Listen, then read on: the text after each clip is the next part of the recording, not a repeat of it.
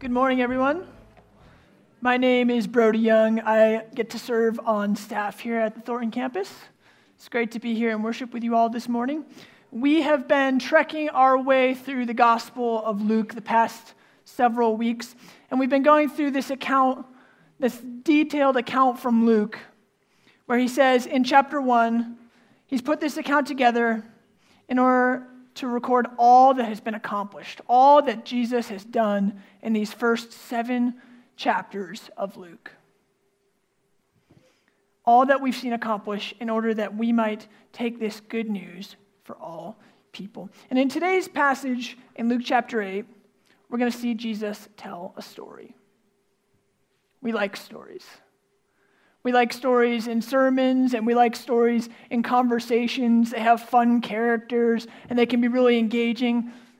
And sometimes I can hear a story and I might interpret it a little differently than you might. You could hear the same story as me and we might interpret that story differently, right? Well, maybe you've heard this one before. There was a teacher and several students, and they're going through a novel together. And the teacher approaches the students and says, When the author says that the curtains are blue, what does it mean?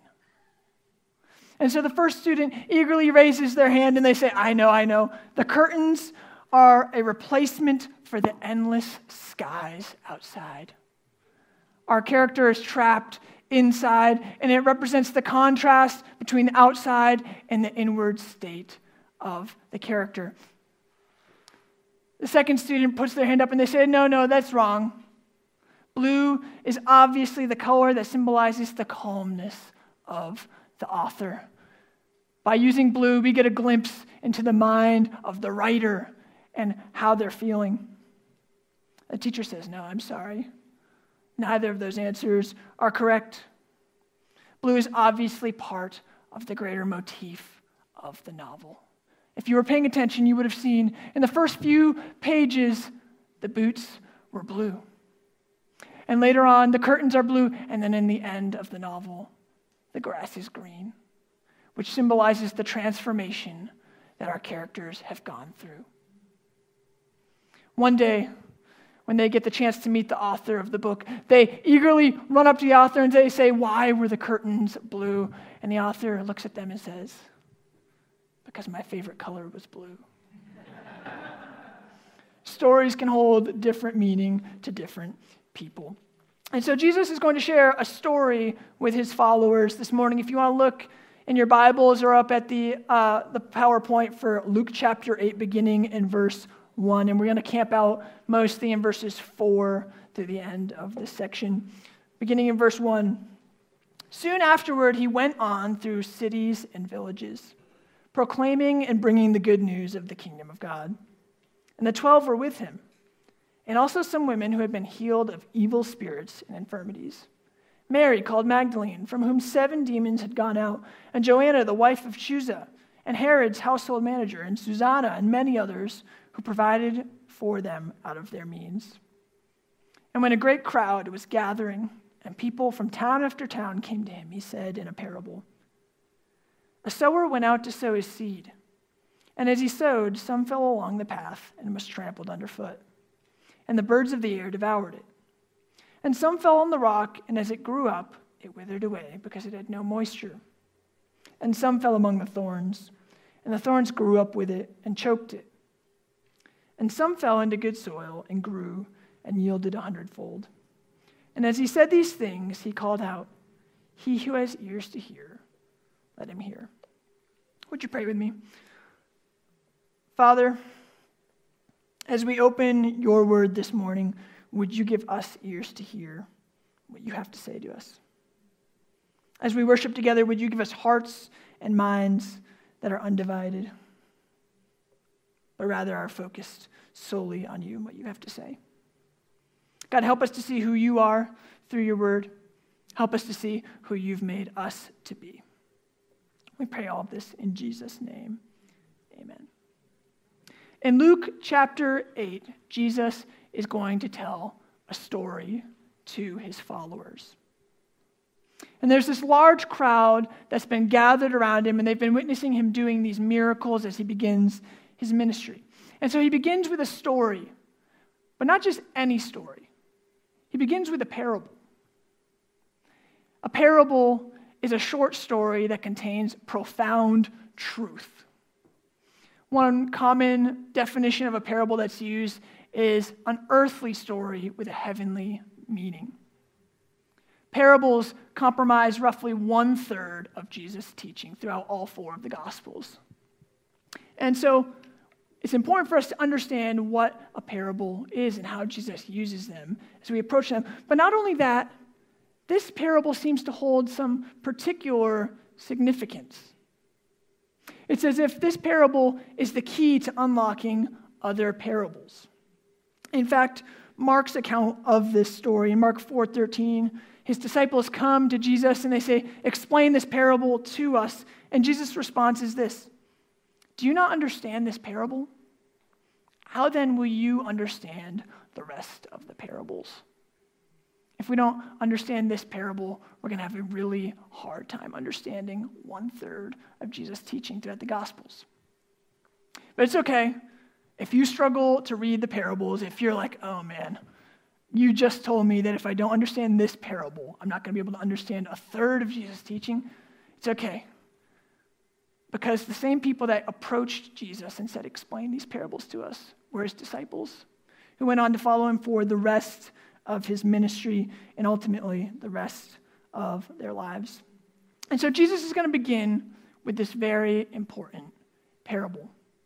And what he's going to do through the parables is he's going to take the familiar to explain the unfamiliar. He's going to take the familiar, the things that they know, to explain the things that they don't know. The disciples, as we've learned, do not understand the things of the kingdom of Jesus very well. But what they do understand is fishing. What they do understand is agriculture. And so Jesus is going to take these things and he's going to explain the truths of the kingdom through the lens of fishing, through the lens of horticulture. And he's going to explain it in ways that they understand. All right. So, what is the key? I said this key is really important. If we're going to unlock this door, and behind it is all of the other parables, what is this key to understanding the first parable? Look with me at verse 4 and 5. It says, And when a great crowd was gathering, and people from town after town came to him, he said in a parable A sower went out to sow his seed. And as he sowed, some fell along the path and was trampled underfoot. And the birds of the air devoured it. He's going to go on to say that there are four different kinds of soil.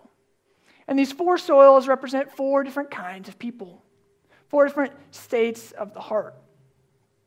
Now, I don't want to stereotype you too much, but I have a hunch that you Colorado people like the outdoors. And have probably spent some time around nature and gardening and things like that. Now, the gardening that he's going to talk about in this parable is not raised beds with fertilizer from Home Depot.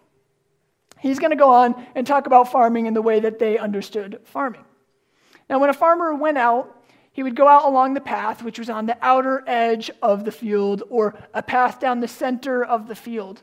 And he would use this same path all the time so as to keep the rest of the soil in better use. And so he'd walk along this path on the outer edge or through the center, and on his hip he had this large bag of seeds. As he went, he would cast the seeds as far and as wide into the field as he possibly could.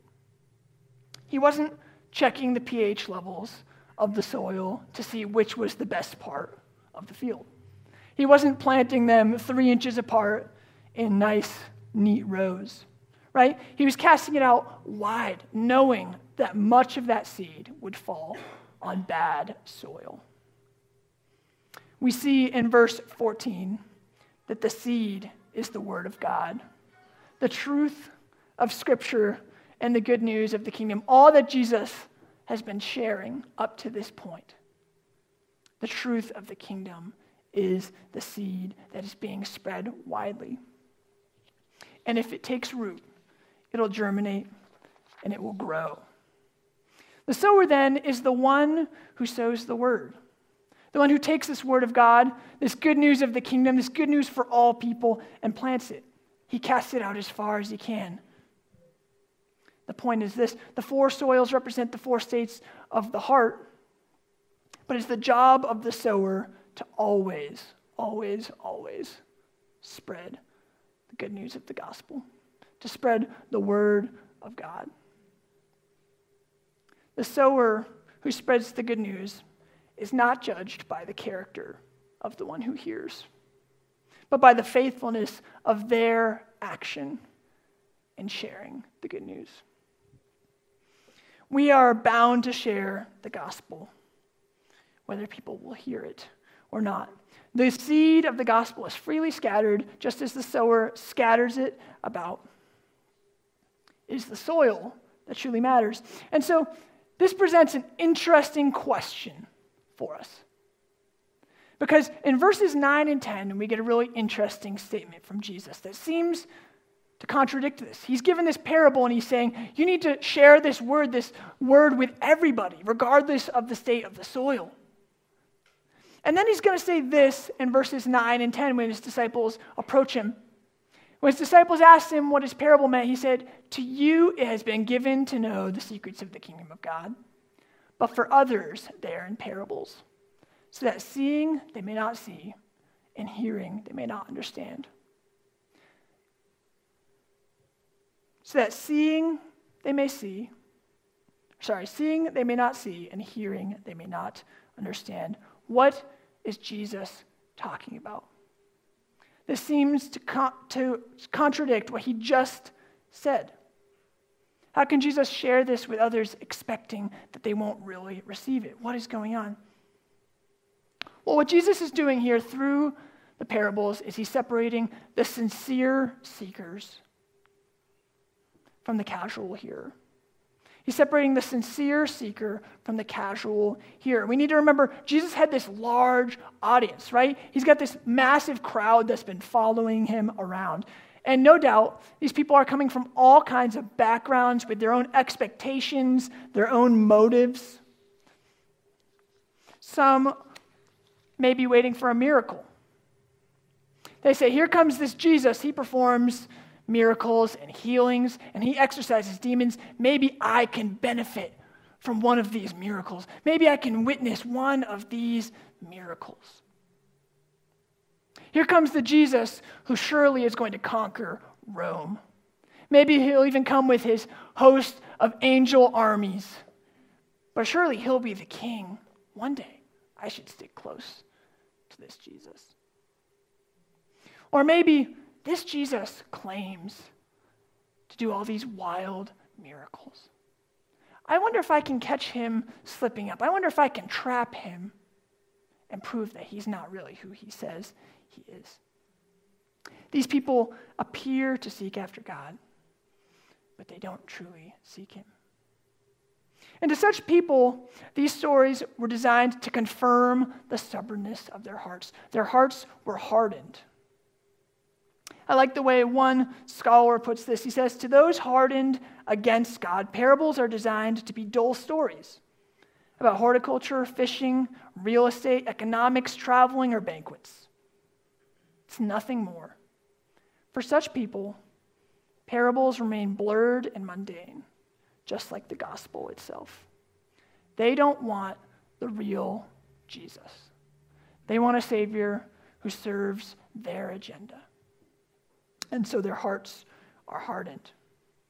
But for those who earnestly seek after Jesus, those who really want to know the real Jesus, who cling to his every word when he shares these parables, they meditate on it. They think about these truths. It provokes the imagination and the curiosity. These characters stay with them. And to them, the truths of the kingdom are revealed. To those who truly want to find the real Jesus, they will find the real Jesus in the parables. To those whose hearts are hardened and they are stubborn and they don't want to find the real Jesus, to them, It's just a plain old story. He's separating the sincere seeker from the casual hearer. But notice that very little attention is given to the sower in this passage. There's very little given to the sower, most of it is given to the soil.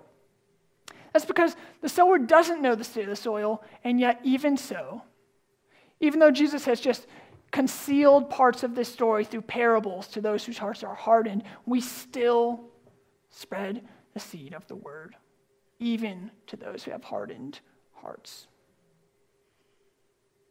But bad soil is not well prepared for the good news of Jesus. Look at verse 12 with me. It says, And the ones along the path are those who have heard. And then the devil comes and takes away the word from their hearts, so that they may not believe and be saved. We mentioned earlier the path that the farmer would take, the sower would take as they walked along and cast out the seed, right? And what happens is a path over time becomes really trodden down, it's really worn, it's packed down. And so when the seed lands upon the surface of this path, there's no way for it to dig into the soil. It's hardened, right? And so the birds come and they eat the seed as it lays upon the surface. There are many who hear this word of Jesus who were never intending to worship him. And were never intending to be affected by a single thing they heard from the mouth of Jesus. There, as one famous preacher puts it, these people are like a highway, which was never intended to be a cornfield. If a single grain of truth were to fall into their hearts and grow, it would be considered a great miracle.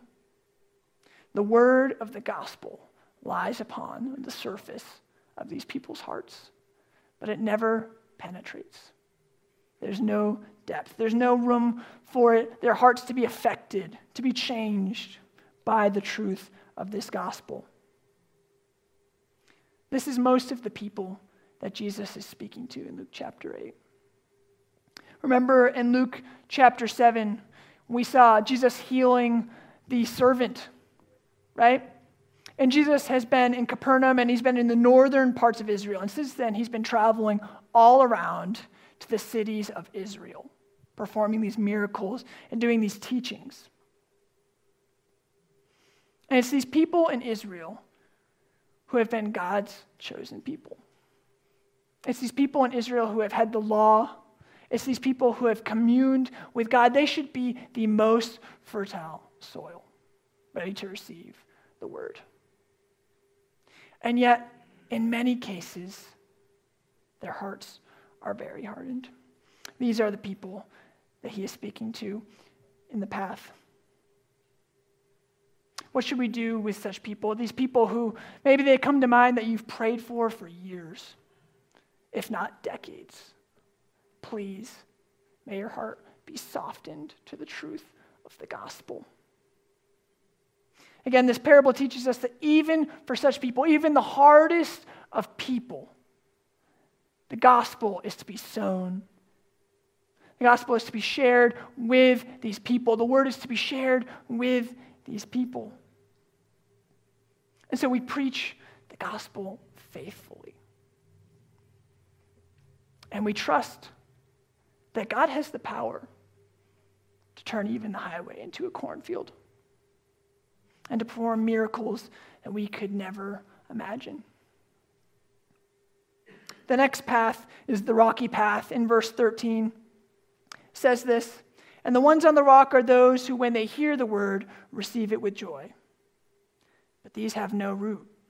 They believe for a little while and in a time of testing they fall away. Perhaps you've had this experience before. You take a shovel and you go to dig into the ground thinking that the ground is going to be soft and ready to be dug into, but just beneath the surface is a huge rock. And you hear the clank.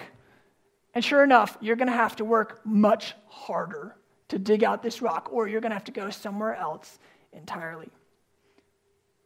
On the surface, this ground looks very good. But just beneath the surface, it's hard, and there's no room for roots to grow. There are some hearers who, whose hearts are hardened, and yet they seemingly are the softest. It says they receive this good news with joy. They're those who are so fervent and ready to talk about the things that they've heard, at least at first. But many people, when they hear the good news, they say, I want that.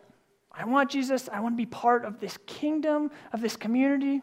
They receive it with joy, joy, and then when trials come, when they lose something, when they lose a home, when they lose a job, when they lose a loved one, when they get sick, they turn away. Deep down, they really were hardened.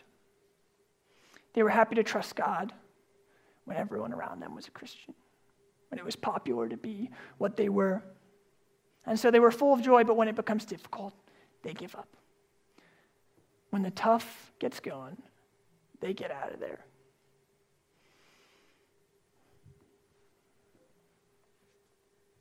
And then the fourth, the third path is the thorns in verse 14. And as for that that fell among the thorns, there are those who hear. But as they go on their way, they are choked by the cares and riches and pleasures of life, and their fruit does not mature.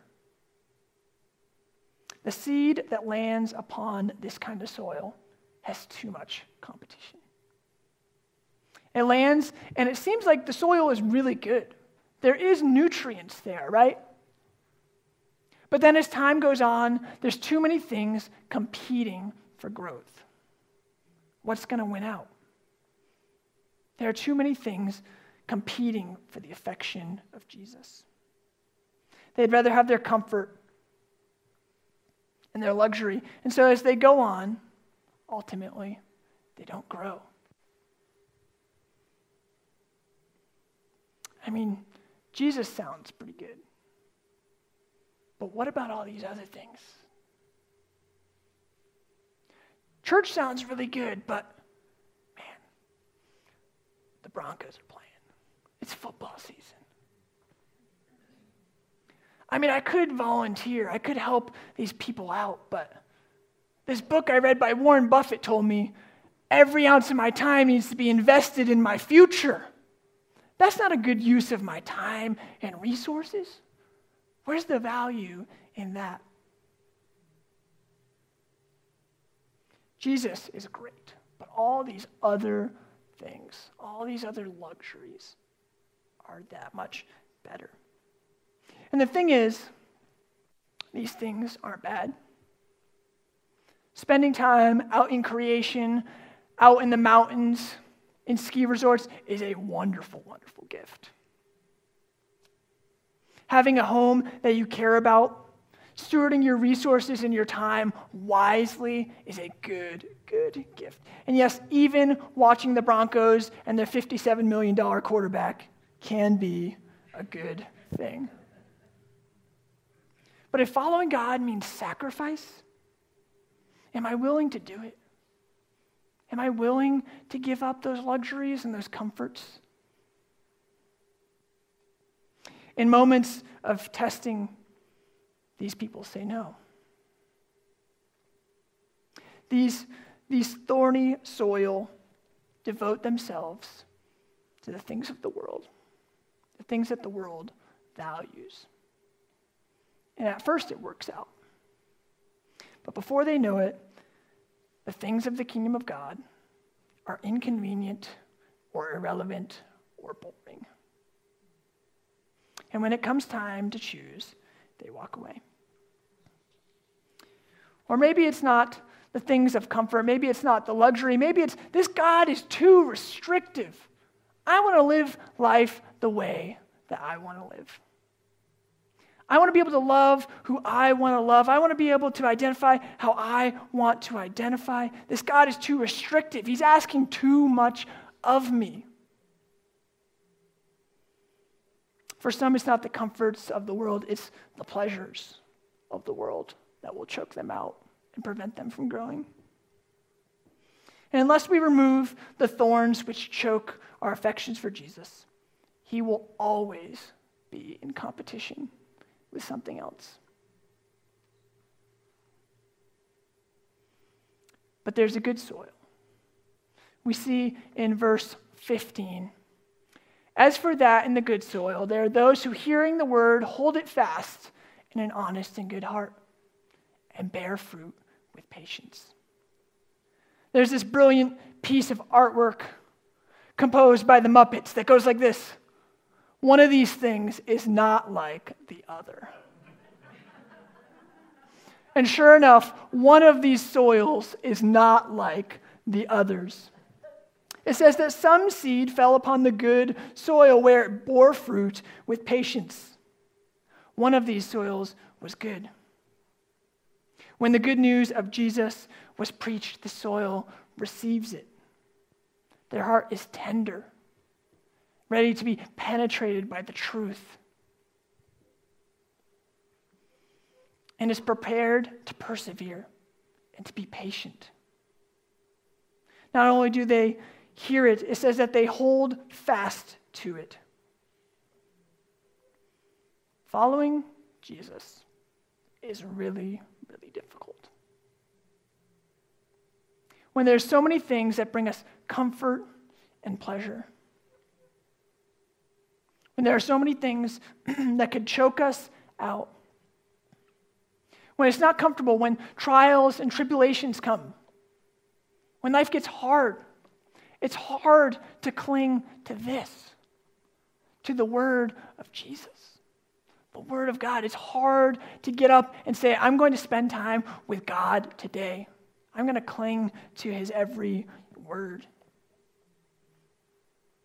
It's hard to be a Christian when nobody at your school or at your workplace is a Christian, when nobody in your family feels the way that you feel.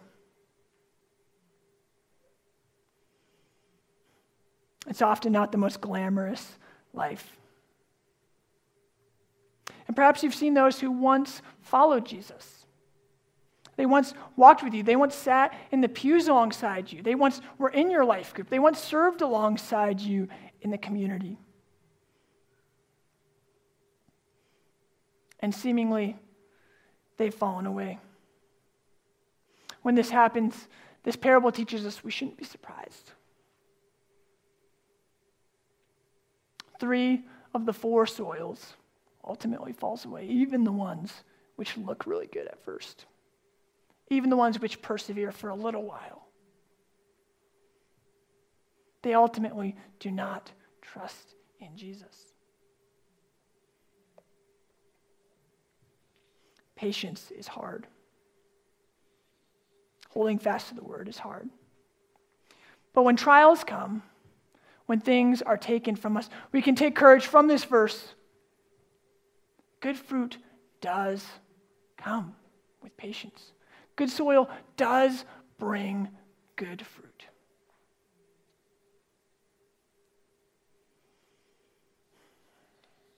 Good soil does bring good fruit.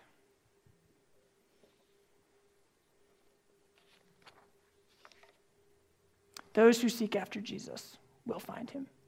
This is the purpose of the parables.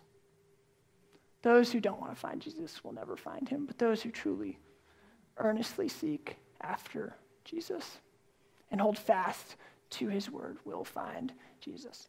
The secrets of the kingdom are good news, but only to those who hear it.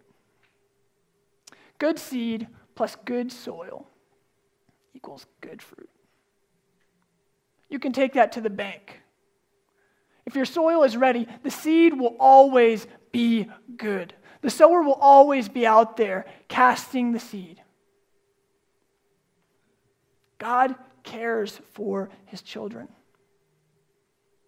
And so, how do you prepare your soil to produce good fruit?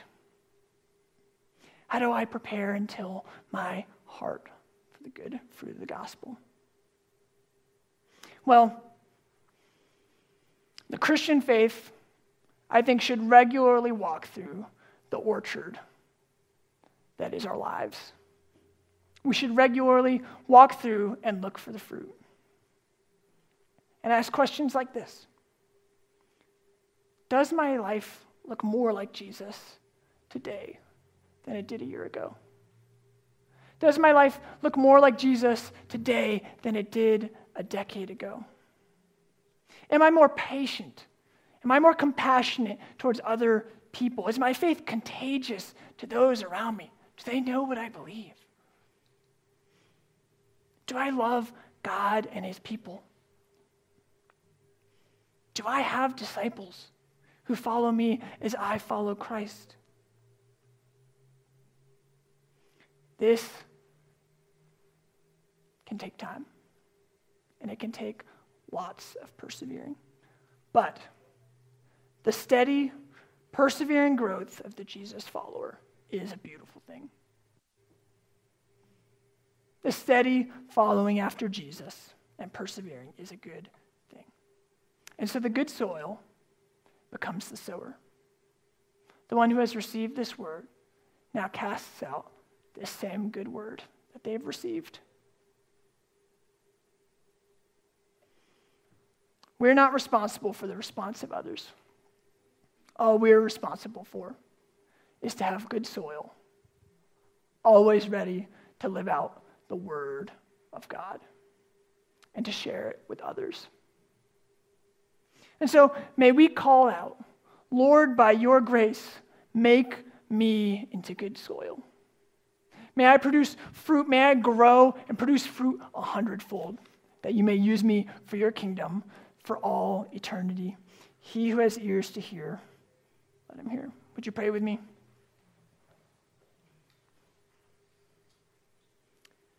God, we thank you that you have sent your word out to us.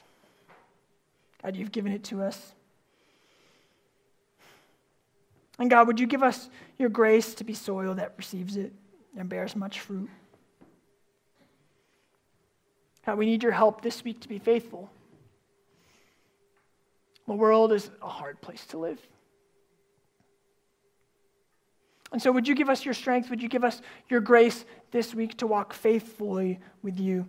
It's in Jesus' name that we pray. Amen.